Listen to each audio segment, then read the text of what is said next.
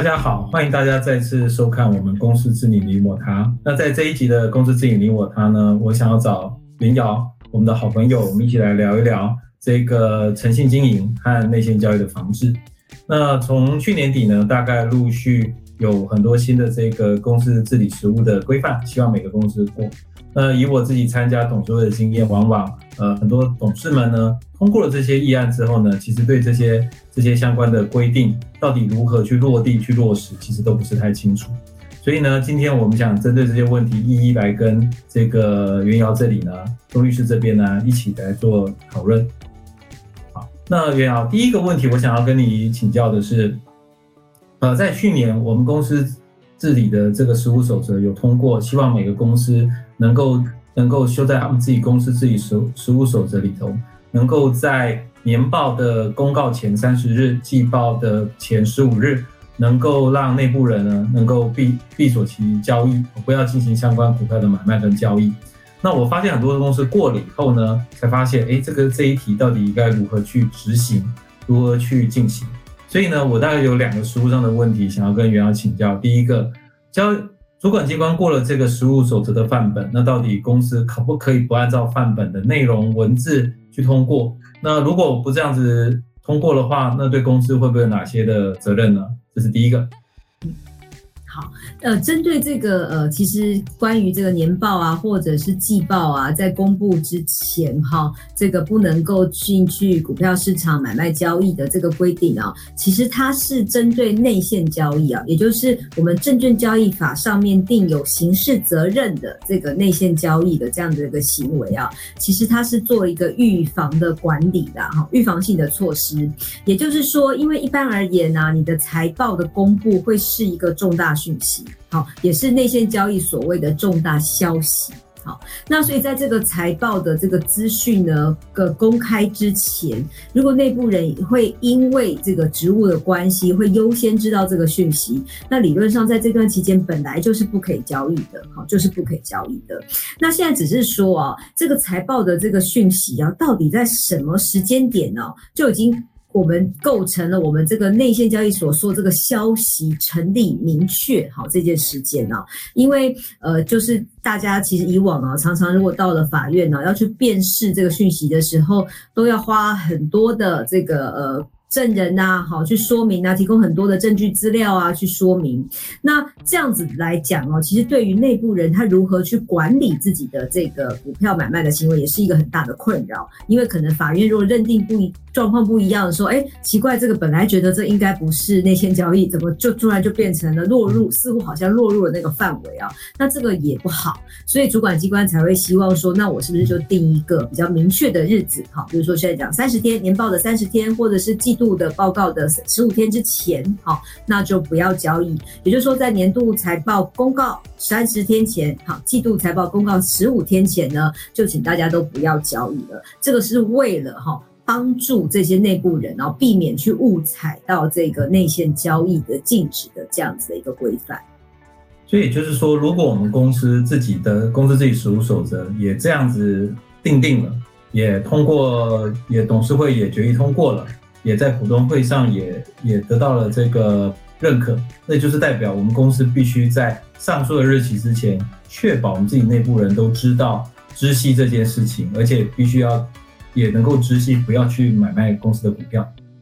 呃，你呃可以这样说，其实在我记得，其实在 抱歉这个具体时间点应该在更早一点，然后其实呃交易所和柜买中心其实就有要求上市柜公司都要订定这个内线交易的防治的一个办法哈。那在这里面呢，当时虽然还没有这个三十天、十五天的规定啊，其实也都有特别提醒上市柜公司要对内部人好，对员工做教育训练啊，因为我自己也替很多公司上过这个课哈，所以其实本来就应该要宣导。那现在这个三十天、十五天呢？我刚刚讲，其实是为了帮助大家，好，就是说我们不要个案再去检视到底这个这个我们讲这个重大消息哈成立或明确了没啊？就是三十天、十五天，就是不要交易。当然了哈，这毕竟呃变成还是一个内规。那至于实际上假设好真的有有不小心碰到这个情况，那回到这个法院来认定的时候，他原则上当然他还是会依照个案去审酌，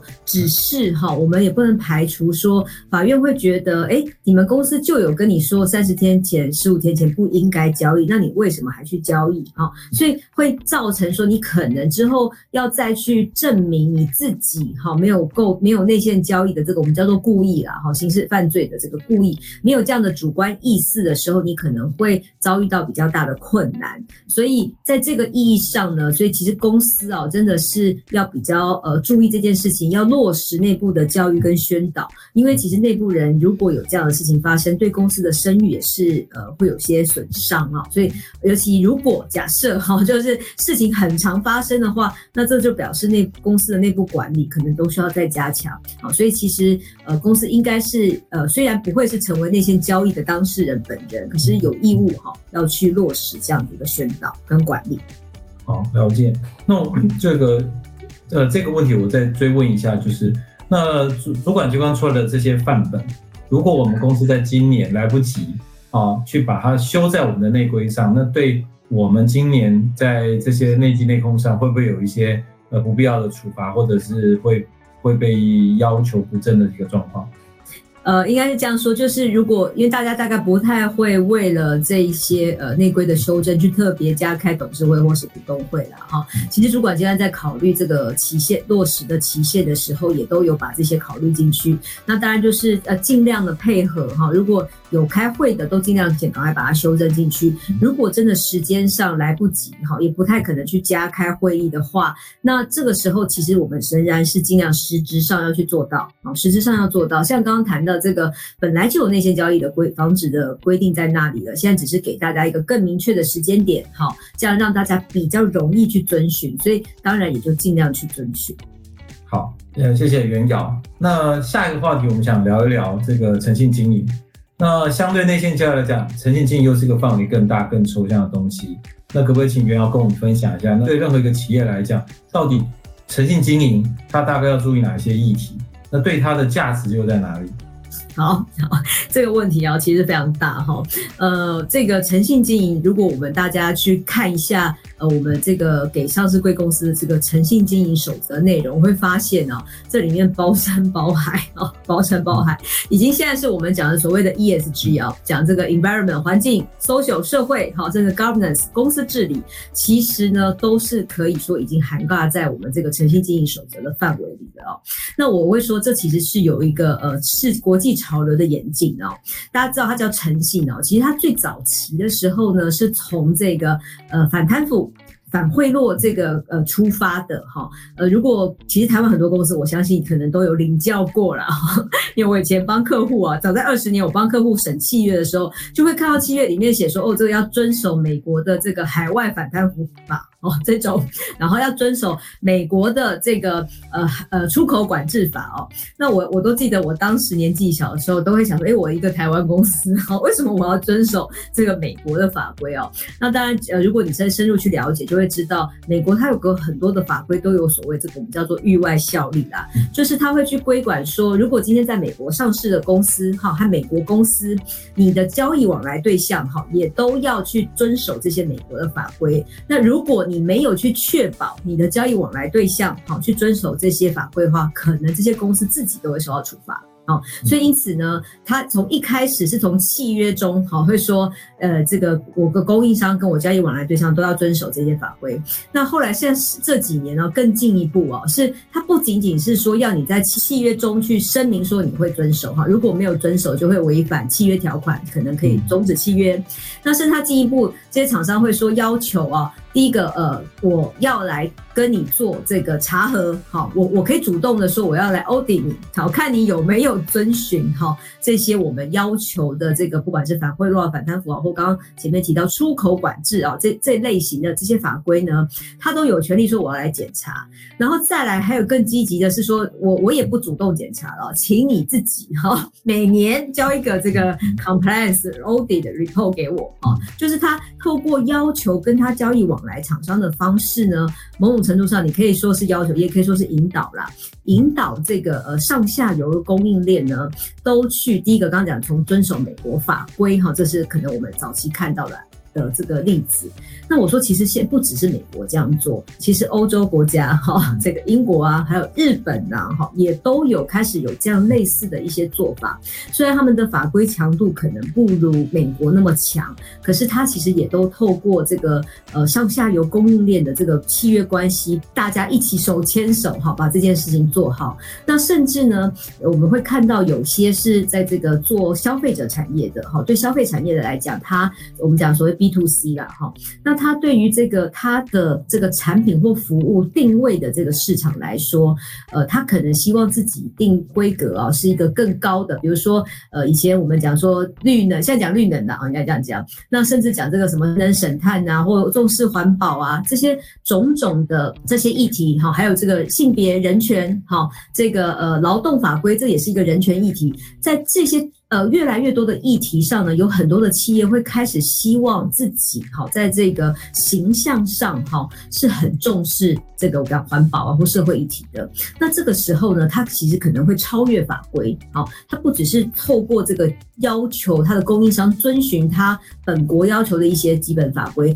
还要求说我们要彼此提升，好，那。呃，这样子的情况，他就会给你一个可能叫做 Code of Conduct 这样子的一个守则，好，供应商的这个行为守则，要求这个跟他往来的厂商都要遵循。所以类似这样的概念呢，其实都其实涵盖在我们这个广泛的所谓诚信经营的这样的概念底下。所以呃，各位可以看到，其实我们的诚信经营守则啊，因为我们是比较晚才呃制定像这样的一个比较成文的一个规则，那这里面已经包山包海了，好，不只是讲这个反贪腐、反贿赂。还包括说这个不正当的、不公平的竞争，好，不公平的竞争，大家如果知道，就是所谓的反托拉斯法、反垄断法，好，在台湾是这个公平交易法，这是一个项目。另外还有一个项目呢，是这个关于这个不可以侵害智慧财产权，好，那包括我们讲这个大家专利啊、商标，这可能很熟悉。事实上还有这个营业秘密，好，这几年来也都是非常夯的议题啊，甚至很多国际大厂哦都有涉及这些的争议当中。那这些呢，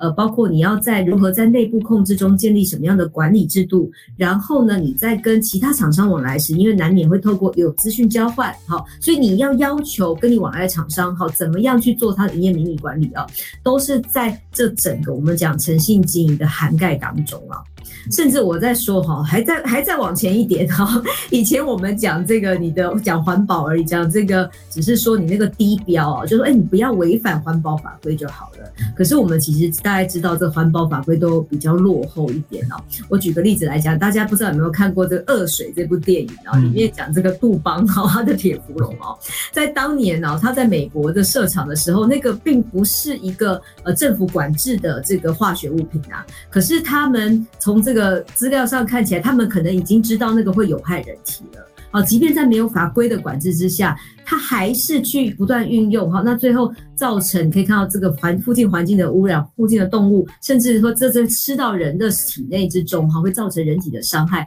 那这些问题，他后来也受到一个很严重的这个呃损害的一个结果哈，有有处罚、再赔偿这些啊。那这个其实都是在在提醒我们说，呃，可能不只是法规要求而已。当我们把这个想说诚信哈，有点道德的意味在里面啊，就是说我们如何提升自己的这个我们。呃，商业的行为的标准哈，来追求这个我们整个社会环境的共好，这个是其实诚信经营守则它整个要传递的理念。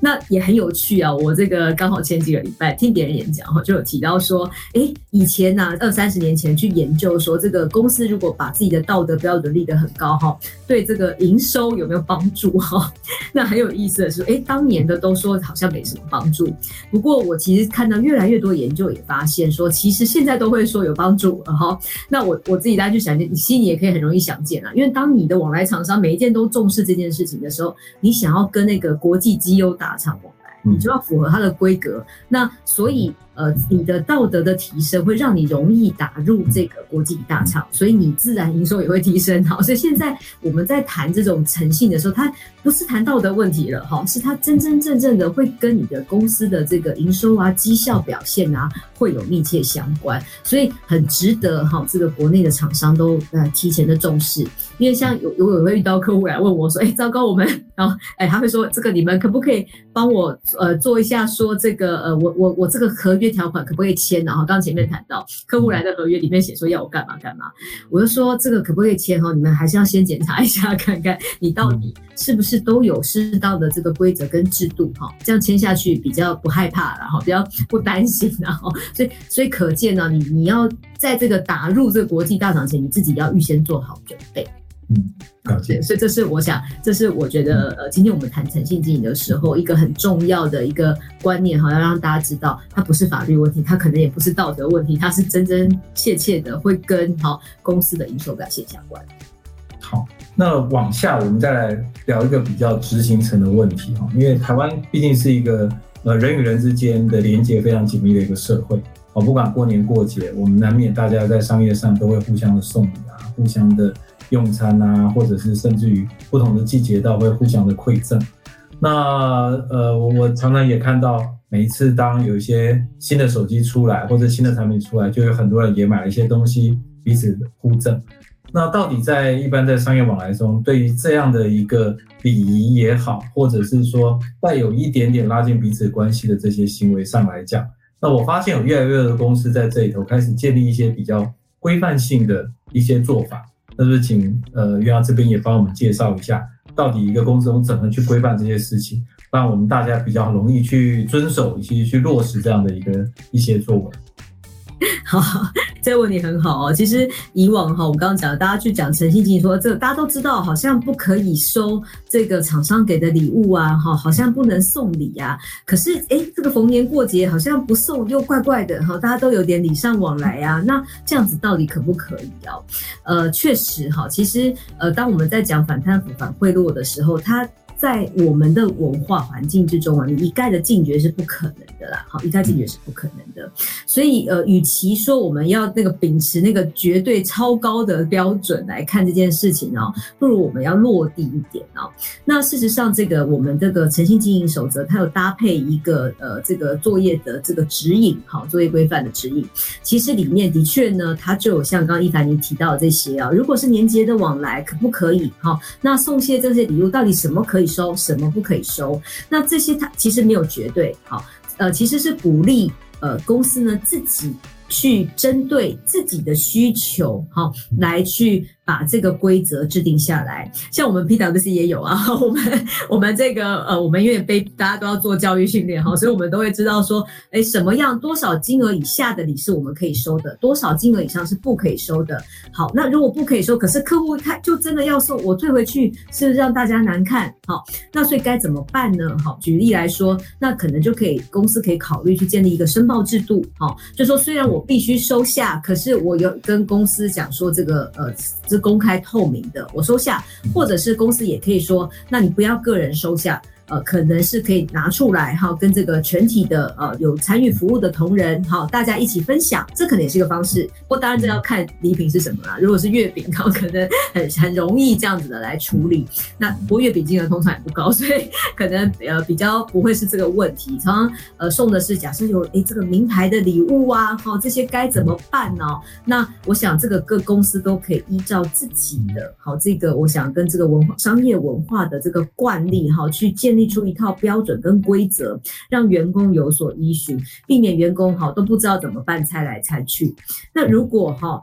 真的假设哈，真的有遇到说，哎，其实是也没有办法定到那么明确。举例来讲，其实我有碰过客户问我说，他就是不想要定的很明确，因为他担心很明确反而很容易规避啊。比如说我说三千块、五千块，那你是不是就化整为零哈，或是怎么样哈，去规避这件事情？所以也有也有客户他们说他不想，他就是他觉得呢，你员工你自己哈，你可你应该去了解到说什么样的是适合收，什么样不适合收。那所以也有一些呃企业他比较依循这样的办法啊，这种办法呢，哦，其实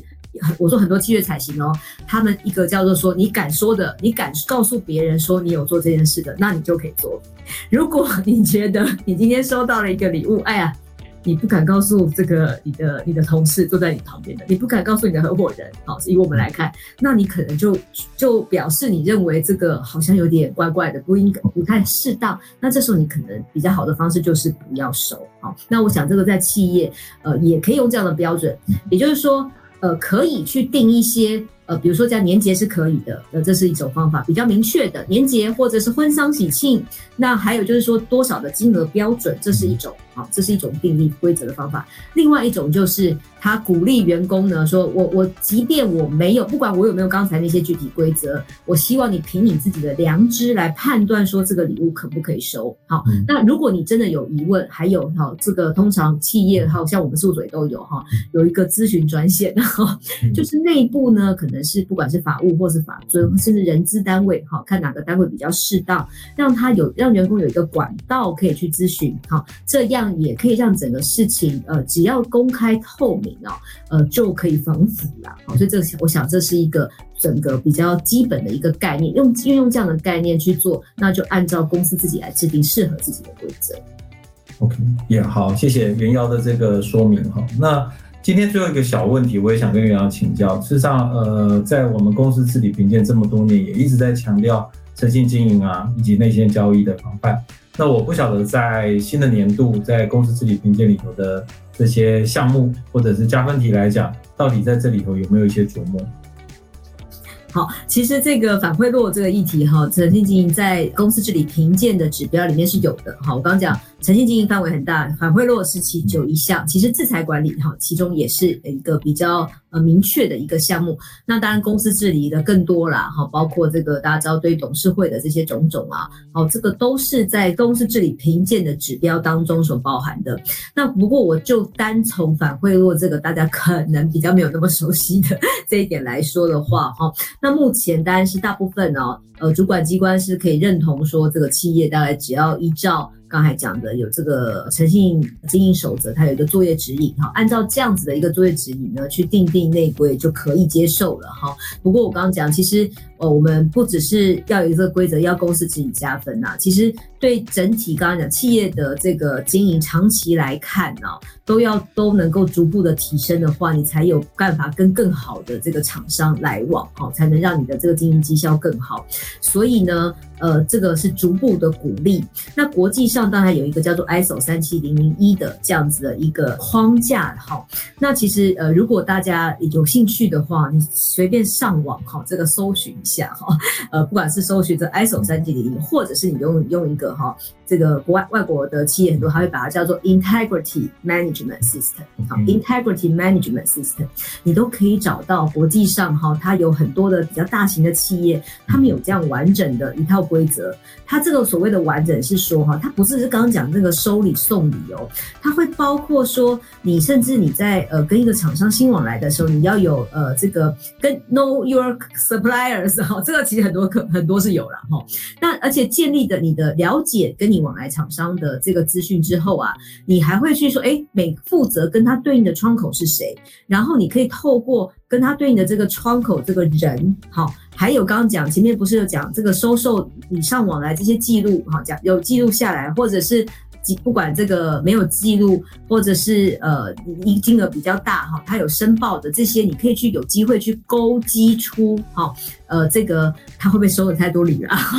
好，那会不会到导致在采购的时候呢？好，会不会偏袒了某一个厂商不适当？那呃，讲在还没有发生的时候，你就可以公司就可以做一个预防，比如说如果发现这个收受的次数过多，或者是呃金额可能比较大的时候，也许。可以考虑，那之后再去决策采购决策的时候，就让别人好，让别的呃可能有这个代替代性的人选来介入这个决策，那这样子就可以让我们讲做进化了哈，让这个决策就避免这个利益冲突的问题。利益冲突这一点哈，大家要知道，不只是董事会的利益冲突和股东会的利益冲突，其实在企业里面每一个决策可能都有这样的问题，尤其是采购最常发生哈。跟这跟刚刚讲礼尚往来其实是相互结合的。公司就有一个申报制度，然后就有这样子的一个供应商制度，就容易去勾稽，这是一个面向，这是一个落实的一个方法。那另外呢，也会要求厂商要去签这个所谓的连结声明书啊、诚信声明书啊。好，那在这个契约以外，在你跟他的交易期外，有一个额外的这样子一个约定，在有些时候其实是会发挥功能的。事实上，有很多台湾客户，很多也有都这样做了啊。那如果你发现说奇怪，这个怎么每次哈都是跟这家采购，然后这个品质诶。好不好很难说啦哈，可是当你发现有问题的时候，你要去调查，或者是你要暂停付款哈，你都会比较有依据哈。所以这个就是从一个公司自己利益的维护的角度来讲哈，可以透过这样子的层层跟内控结合的方式来处理。那当然还进一步包括说，你我们刚讲，我刚说台湾企业都被外国企业这个做 compliance audit，你也可以要求跟你往来的供应商要让你做 compliance audit 啊。所以这个渐渐我们就会呃跟这个国际趋趋势接轨，也把我们自己提升到一个更高的层次。那所以国内厂商呃其实这个都是主被鼓励哈去这样子主动的采行这些政策。那除了公司自己加分之外，呃这个如果有额外的验证，像刚刚讲 ISO 三千零一，它是可以辅导经过辅导验证的哈。那当然还会有额外的这样的一个加分。所以呃无论如何好，就是大家一定要把这个记在心里，这个跟公司绩效有关啊。好，今天我们也谢谢袁瑶的分享。我今天最大的收获就是，其实整个诚信经营的过程哦，已经不再是道德的一个劝说，而是透过种种制度的累积跟建构起来，让员工有所后盾，呃，以及让我们的员工或或各个层级的高阶主管在做所谓的专业经理人里头的这些管理任何的管理决策上，都能够本于初心，本于对于公司的利益去去做决定。长久而言，这样子。才会让一个公司永续经营上能够有一个呃一个持续的一个坚强的基础。好，那我们今天也非常谢谢袁瑶，呃，也让花了这些时间来跟我做这样的一个交流跟互动。那展望又到四月底啊，那每年大概到这个时候呢，都是我们上一个年针对一家对上市贵公司在去年执行公司治理的的食物的近况呢，去做一个评鉴的结果。所以我们也未来在下一个月，我们也会等评鉴结果出来之后呢，再就一些评鉴结果所展现出来的重点，再来做跟大家做一个分享。那今天呢，我们的公司治理你我他就到这边，也非常的谢谢大家再一次的收看，我们期待下一次再见，也谢谢袁瑶，谢谢，谢谢，谢谢一凡，拜拜，拜拜。